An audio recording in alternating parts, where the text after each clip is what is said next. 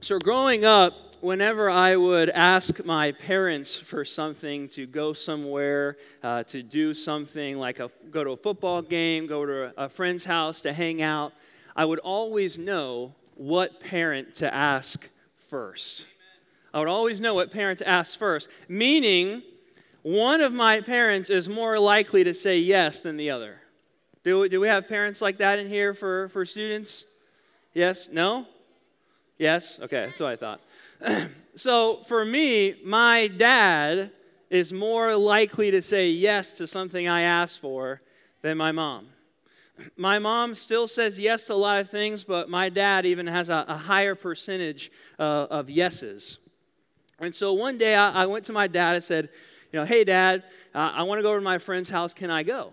And he says, Yes, you can, but do you have any homework to do? And I had a, you know, I had a project to do, and um, I had a couple things I had to get done for school. And I said, Yeah, I do have some homework. Well, he said, Here's what we'll do. If you do your homework first, then you can go to your friend's house. And so, what I heard that as is he said, Go to your friend's house and do your homework later right? We like sometimes we hear differently what our parents are actually saying. So he's, he says you need to do your homework before you go. And i was like uh, i don't really feel like doing homework so i'm going to go and then i'll maybe do it after. So i go to my friend's house we're hanging out. About 30 45 minutes later i get a call from my mom. She says hey where are you? I said um, i'm at my friend's house. She says well weren't you supposed to be doing homework? I said yeah, but I was planning on doing it after. She's like, Well, I talked to your dad, and he said you needed to do it before you went. I knew I was caught red handed, so I was like, Mom, you're right. I'm going to go home. And I ended up getting in trouble, obviously. But uh, we misconstruct a lot sometimes what our parents say. We, we, we want to hear what we want to hear instead of what they actually said. So, how often do we do the, the same thing when it comes to Jesus? How often do we hear what we want Jesus to say rather than hearing actually what he said? So, tonight we are kicking off our final teaching series of the year Jesus Never Said That. And throughout this series, we are going to be looking at several statements Jesus said. However, these statements are often believed to be true. Why? Because it's what many people want to hear. So often, people will take Jesus' words or teachings and twist it, ultimately to make themselves feel better or to justify their actions. The goal for this series is to unpack some of, the, of these common misconceptions so that we can base our life on the truth of what Jesus actually said. So, tonight, we're going to look at our first misconception you won't have bad days. You won't have bad days. There are a lot of things that Jesus never said. All right, I'll give you some examples. Whoever does the will of my Father will always ace every test. Jesus never said that because I am uh, standing true to that belief of that is actually nothing Jesus ever said because I did not ace every test. Uh, another one if you lose your life for my sake, you will always make every sports team. Who in here has not made a sports team before when trying out? Thank you for your honest hand. But seek first the kingdom of God, and you will never not have an embarrassing moment. Again, we've all had them in here. So these are things that Jesus never said. Jesus didn't promise us that we would always be healthy, we would be the smartest, we would be the most successful, we would, have, we would be the, the most popular person in our grade and we would always have good days. Jesus never promised us any of these things. When we talk about bad days, what do we consider bad days? What are bad days? So, this is what I consider a bad day, and I think you would agree. So, a bad day is getting sick and throwing up all day long. A bad day is failing a test even though you studied hard for it. A bad day is getting in trouble at school for something you didn't do. A bad day is overhearing someone talking bad about you. A bad day is you and your best friend having an argument. Can anyone relate to any of these bad days? Can anyone, can anyone relate to these bad days? Well, even if you can't relate, I am 100% positive that you have had a bad day before, including my leaders, uh, our leaders in here, that you guys have had bad days before. A lot of times as Christians, we believe that we are invincible to bad things. Or just because we follow Jesus, we won't go through hard things in life. Well, let me tell you personally, that is not true. I've had my fair share of bad days in my life, like I'm sure all of us have. Jesus never said we won't have bad days. So I want to look tonight at what Jesus actually did say about bad days. When we have a bad day, how do we approach it? What does the Bible say about what happens when bad days come our way? So if you have your Bibles or your phones tonight, go ahead and turn to the book of John. And we will be in chapter 16, starting in verse 20. So the Gospel of John, starting in chapter 16 and verse 20. Before we read uh, what, what Jesus is saying in John, I, I want to give some context to what's going on in this passage. So, Jesus is at the final days of his life. He's at the final days of his life. He doesn't have much longer to live before he has to go to the cross. And so he's sitting with his disciples in the upper room and he's explaining to, to them what's about to happen. What's about to happen is about to be humiliating for me. It's about to be painful for me, and you are going to grieve. You're going to be sad about what is going to happen. And Jesus was having this conversation uh, about how he's going to give his life, his, his final thoughts and goals for them to go out and do the work of the gospel while he'll be away. So he's almost encouraging the disciples hey, I'm going to be gone. You can't follow me where I go but where I go and, and, you cannot come. So, in this conversation, disciples were confused and sad of what Jesus was telling them. They have served alongside of Jesus for three years, and they saw him do miracle after miracle and, and save people's lives, and, and just the impact that Jesus had on their own personal lives. This was so incredibly hard for the disciples to hear. They loved Jesus, and they gave up their whole lives and everything they knew to follow him and to learn from his teachings. So I, I, just want you to try to understand, put yourself in the shoes of the disciples for a second. Imagine doing life with Jesus, right? Face to face, person to person, having conversations with him, telling, laughing with him. These, the, this is what the disciples did. They did life with Jesus. Now Jesus said, I'm going to go away and you are going to grieve.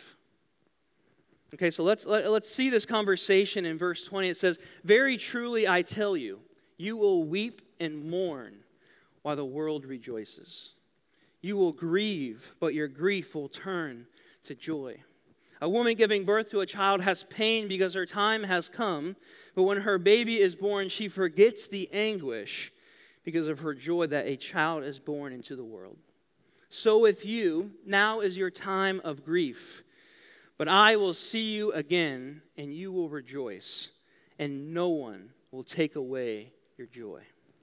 Jesus understood that the disciples wanted more clarity in what was happening. The disciples were, were, very confused on, on what was happening. They had this idea of what the end times would look like. Jesus would, would reign over as a military. Isn't what happened. This isn't what happened. But, but Jesus also knew that they needed more than just information about what was going on. Jesus needed their hearts and minds prepared for what was about to happen. Jesus knew that they would be thrown into deep and dark sorrow in the next few hours. He also knew that God would, by his power and grace, turn their sorrow into joy. So, why would they be sad? Why would the disciples be sad? Just a, a, few examples. They'd be sad at the loss of their relationship with Jesus. They wouldn't lose their personal relationship, but their face to face relationship that they have with Him every single day, that would be gone because of Him uh, uh, eventually dying and, and rising again in three days and going to heaven, that that would be gone. Sorrowful at the humiliation and pain Jesus would go through on the cross. They would watch this man that they loved and served and followed for three years die a painful and humiliating death. Sorrowful and sad at the seeming victory of his enemies, right? When Jesus died and was put in the tomb, they, oh, oh, oh, like, what were their thoughts? They're, man, the Romans won, the Pharisees won, the Sadducees, all these people that hated Jesus, man, they won. The seeming victory of his enemies, not the victory, because in the end, Jesus rises again but the seeming victory of his enemies. And lastly, because all their hope was taken away. And when Jesus died, they thought, man, it's over. We've just wasted three years. It's all over. Man, so, so they were, there are many reasons to be sad and many reasons why Jesus said, You will grieve when I am gone. Interesting to note here and pay attention to this that God's work was not to replace their sorrow with joy, but to turn their sorrow into joy.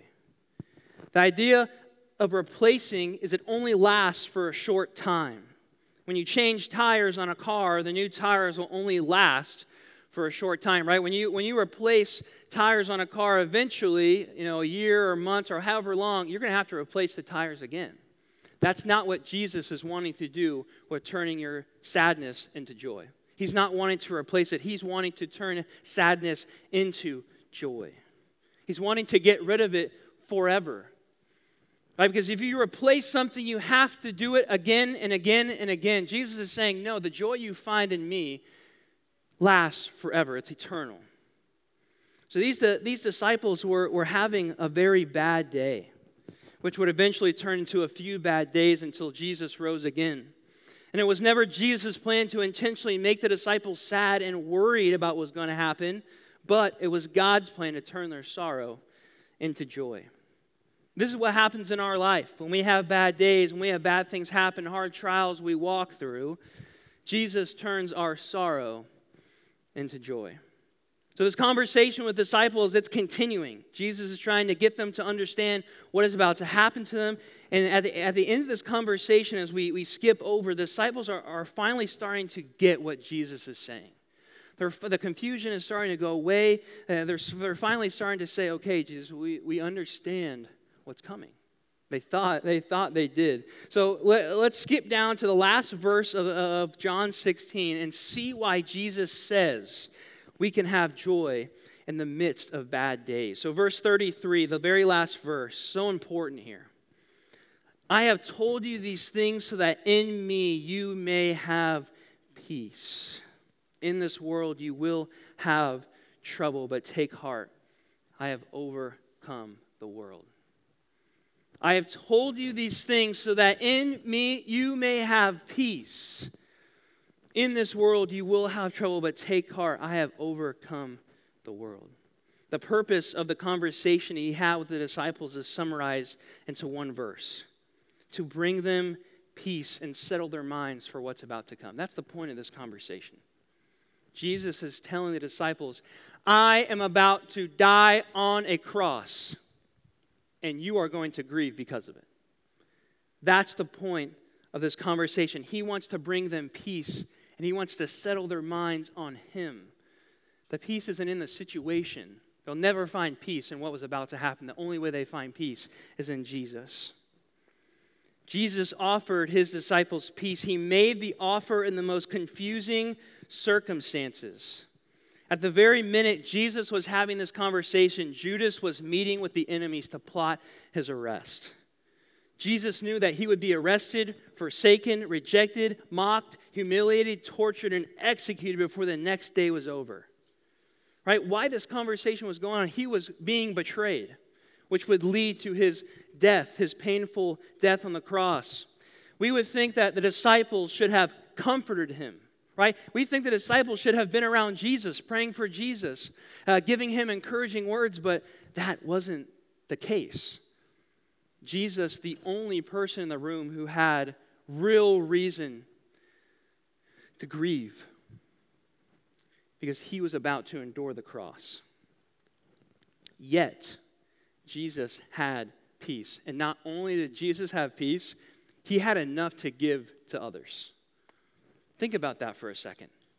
Jesus had peace in the midst of this very bad day. And he had enough still to give to his disciples who were about to grieve. It's very important to see what Jesus is saying here. Jesus did not promise peace, he's offering it. He said, You may have peace. We gain the peace Jesus offered by finding it in him. Jesus said that in me, in me, you may have peace. It is our choice if we take the peace or not. Jesus offers peace to everyone in this room. It's our choice if we take that peace or not. Jesus also made the promise of trouble. Peace is offered, but trouble is promised. We are promised to struggle as long as we are in this world, yet there is still peace in Jesus. When Jesus wanted to comfort and strengthen his disciples, he spoke of his victory right? I have overcome the world. I have overcome the world. And this is before anything ever took place. Jesus is already telling them, hey, I'm going to defeat death. I'm going to rise again, and I'm going to save your life. So he's already telling them about the victory that they had, not so um, it would be their victory, but it would be Jesus's. It would be Jesus's victory. Knowing that Jesus has overcome the world is the foundation for our peace. Knowing that Jesus has overcome the world is the foundation for our peace. We see that Jesus is in control. We see that although he leaves the disciples, he does not abandon them. We see that he loves, and then we see that the victory is his. But that's not the end of the story for some of us in here. Some of you in this room tonight might be going through a, a bad day or even a bad season. You might feel abandoned. You might feel alone. You might feel stressed and confused. You might feel angry at what God has allowed to happen in your life. You're sitting here tonight and you're angry. You're angry at what God has allowed to happen in your life. You're frustrated. You're confused. You're grieving because of what's going on in your life, and you're mad at God for it. I don't know what you are going individually through tonight, but guess what? Even though it might not seem like it, God does. He knows. He knows exactly what you're walking through. Some of you may be walking through some pretty hard things in life right now. Maybe your parents are going through a divorce and you're struggling with how to cope with it. Maybe you're walking through a season of severe anxiety and depression and you're always worried about everything.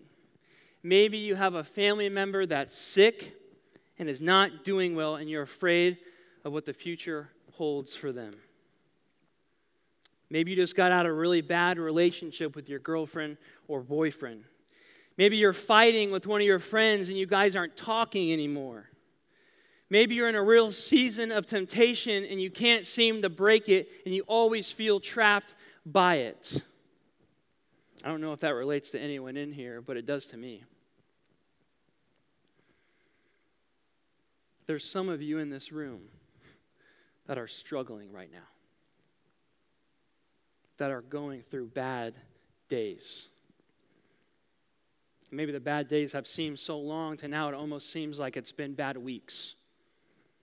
It's been bad months. Whatever you're walking through tonight, I want to give you three truths that we can walk away with. Three truths that we find here in John 16 that we can apply to our life when the bad days seem like they have no end. And maybe that's where you are tonight. When is it going to end? When is this going to end that I'm struggling with, that I'm going through? You can't, you, can't even see in front of you because all you see is, is hurt and grief. Number one, bad days are promised. And you might be thinking, why is this the first truth he's saying? I thought these were supposed to be encouraging. I thought these were supposed to lift me up. This is an important truth. This is something that Jesus promised his disciples. What did he say in verse 33? You will, not maybe or you might, you will have trouble in this world. Man, this is something that Jesus told his disciples to expect. But, guys, guess what? We live in a broken world. We live in an evil world where Satan is real and powerful. And because of this, we have to know that bad days are coming. We have to know that hard seasons will last. We have to know that trials are around the corner. I tell you this because we can't live in a false reality. We can't live in a false reality that bad days don't exist just because we follow Jesus. That's not true. Jesus promises his 12 closest his 12 closest friends guys, you're going to grieve. You're going to be sorrowful. You're going to be confused. You're going to be angry. And there's trouble in this world that's coming. We aren't immune to these things, guys, just because we follow Jesus. We live in a world where bad things happen because of its brokenness. Okay, so that's the first truth I want you to understand tonight that these are inescapable. Bad days are inevitable.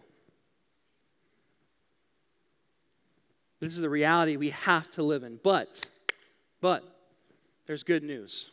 There's good news. Number two, peace is offered.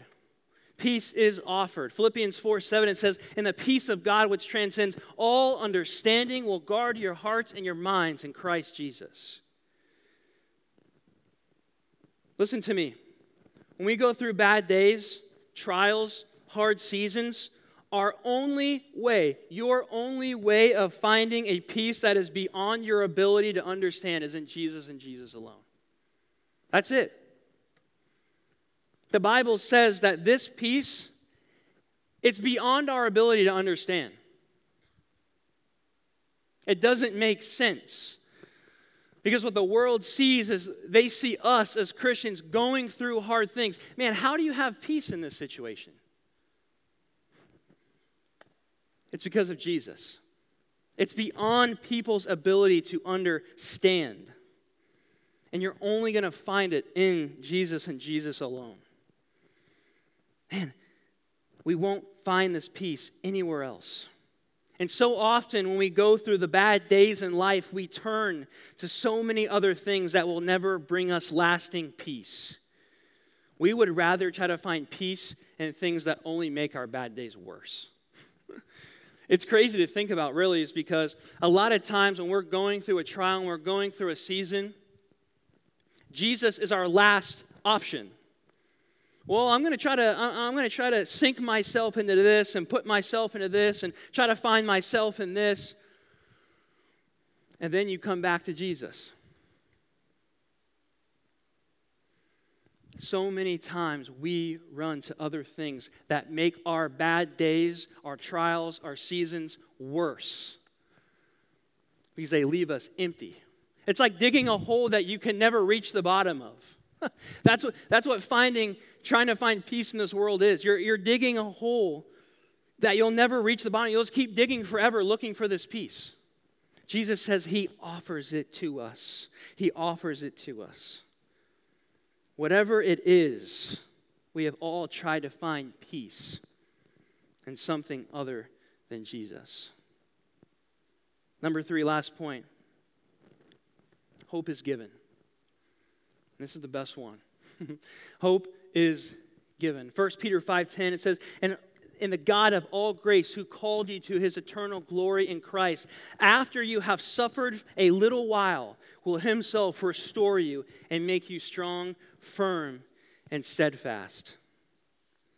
We almost have to ask Peter, who wrote this, why did you say that? We're only called to his eternal glory after we suffered for a little while? Yes. It would be nice if we were called to his eternal glory on the no suffering plan, but God uses suffering to strengthen, establish, and settle us.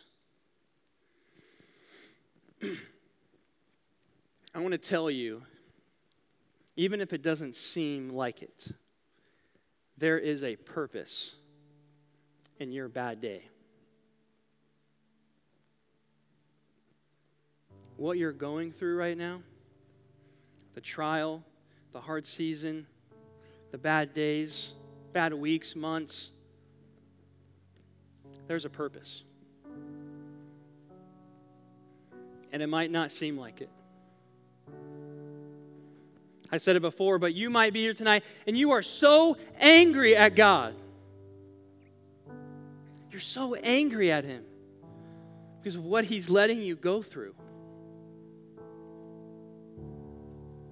You're confused, you're grieving, and just you're asking Jesus, why? Why? What, what did I do to, to deserve this? Man, there's a purpose in what you're walking through. There's a purpose in what you're going through. The purpose is so our faith can be strengthened, established, and settled on Jesus, and in the end, we can give him the glory. We have hope because Jesus transforms us into his likeness through trials, through bad days. Jesus is transforming us into be, to being more like his son, to being more like Jesus. That is the point of these trials, the point of these bad days.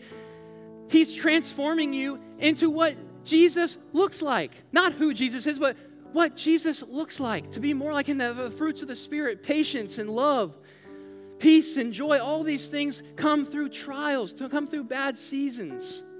That He's strengthening your faith, He's establishing you on a firm foundation.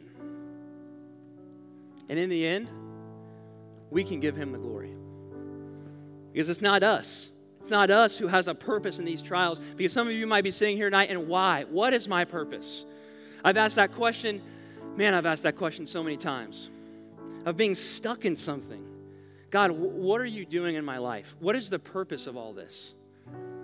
Is there a purpose? Are you seeing what's happening to me?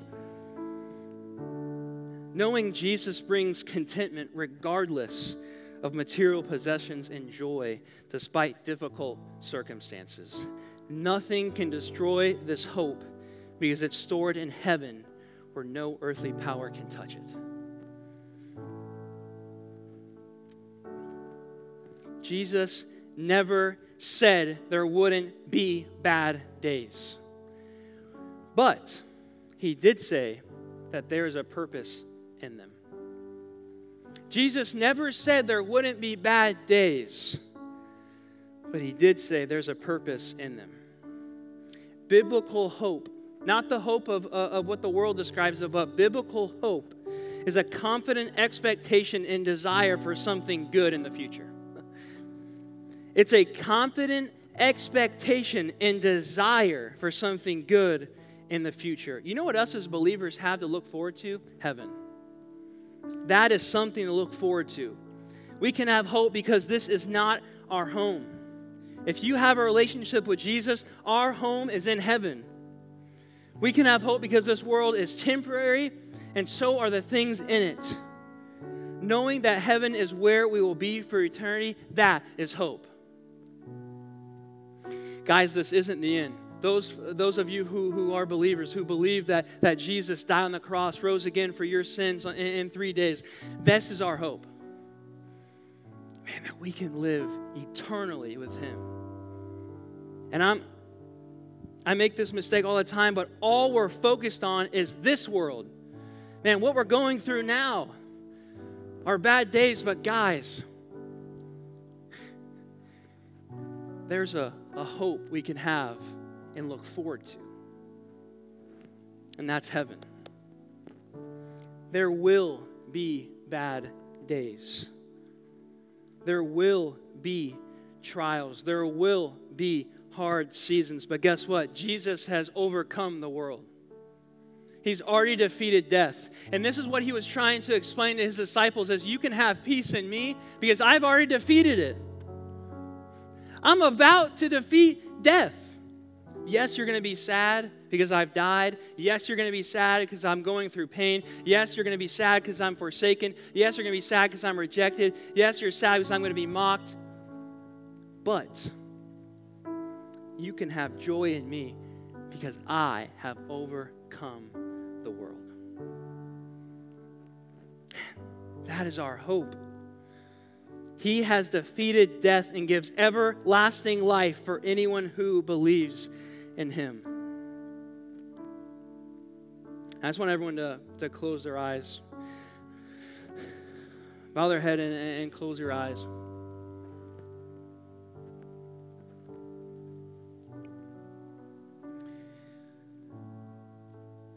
Man, if you if you're here for the first time, Or maybe you've been coming here for a while. And you're going through this hard season in life. You're going through this pain. You're going through this trial. You're angry. You're frustrated. You're confused.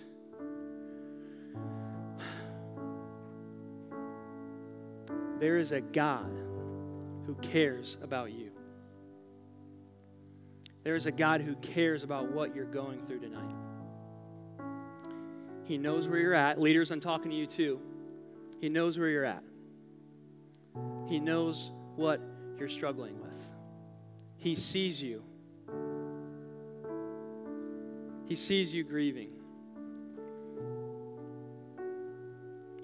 And if you don't know this Jesus, don't you dare leave this place tonight without being 100% positive that you have a personal relationship with this Jesus. This Jesus that gives peace, that is beyond your ability to understand. This Jesus that gives hope, hope that we don't have to set ourselves in this world and look to nothing, but we can look ahead. And when we die, when we pass on from this world, it's not over. It's just begun. Heaven is your home. So, man, if you're here tonight, again, and you don't know this Jesus and you want this peace, you want this hope, come talk to myself Morgan, Brittany, or one of your student leaders tonight. Talk to somebody. Man, I want this peace. I want this hope. Because, man, life stinks right now.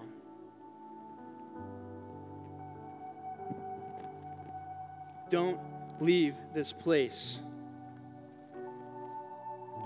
without knowing for sure that when you die, you will go to heaven. Let me pray. Jesus, we love you. God, we thank you for your Son who took our place on the cross, who died a death that we deserve, who took the pain and the humiliation for us so that we could have a relationship with Him. We can be reconciled to the Father. God, if there's students here tonight that, that don't believe in you, that don't have a relationship with you tonight, I pray that you make them bold. That they come talk to one of their leaders, me or Morgan. God, that they get this thing settled tonight. And for the students who do know Jesus in here, and who are still walking through something hard, God, reveal yourself to them. Give them your peace. Give them your hope that only you can bring. Remind us of your goodness.